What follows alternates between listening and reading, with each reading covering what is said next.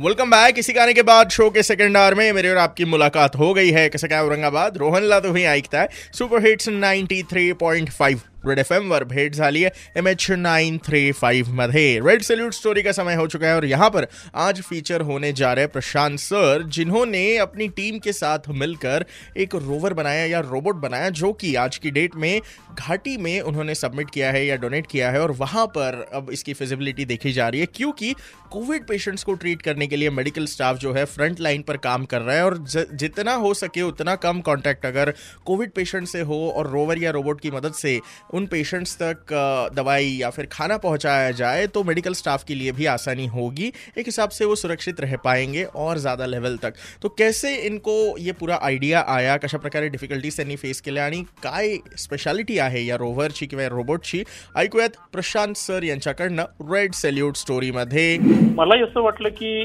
कुठेतरी आपण आपल्या रुटीन ऍक्टिव्हिटी सोबत सोशल कंट्रीब्युशन द्यावं. बरोबर. आणि त्या दरम्यानच माझं बोलणं डॉक्टर प्रियानंद सरांशी झालं.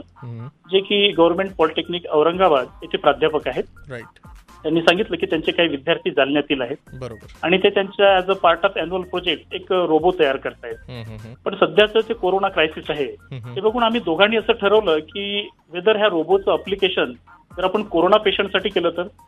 आणि मग तिथे एक चर्चा सुरू झाली आमची की जसं की आजच्या डेटला कोरोना पेशंटच्या जवळ डायरेक्ट कॉन्टॅक्टमध्ये खूप मोठं इश्यू आहे. ते कसं टाळता येईल.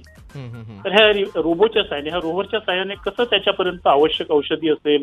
जेवण पाणी सॅनिटायझर देता येईल का? बरोबर. आणि मग कामाला लागलो आम्ही. एक बीज से कई सारे पेड़ उग सकते हैं तो एक आइडिया से कितनी सारी ज़िंदगी बच सकती है सोचने वाली बात है। याही व्यतिरिक्त जेव्हा फायनल मॉडेल तयार झालं तेव्हा कशा प्रकारे त्यांनी टेस्टिंग केली आणि काय काय फीचर्स आहेत इन वाईल तुमच्यापर्यंत पोहोचवणार ninety three point five red F M से चिपके रहिए रेड सल्यूट स्टोरी जारी है। बच जाते रहो।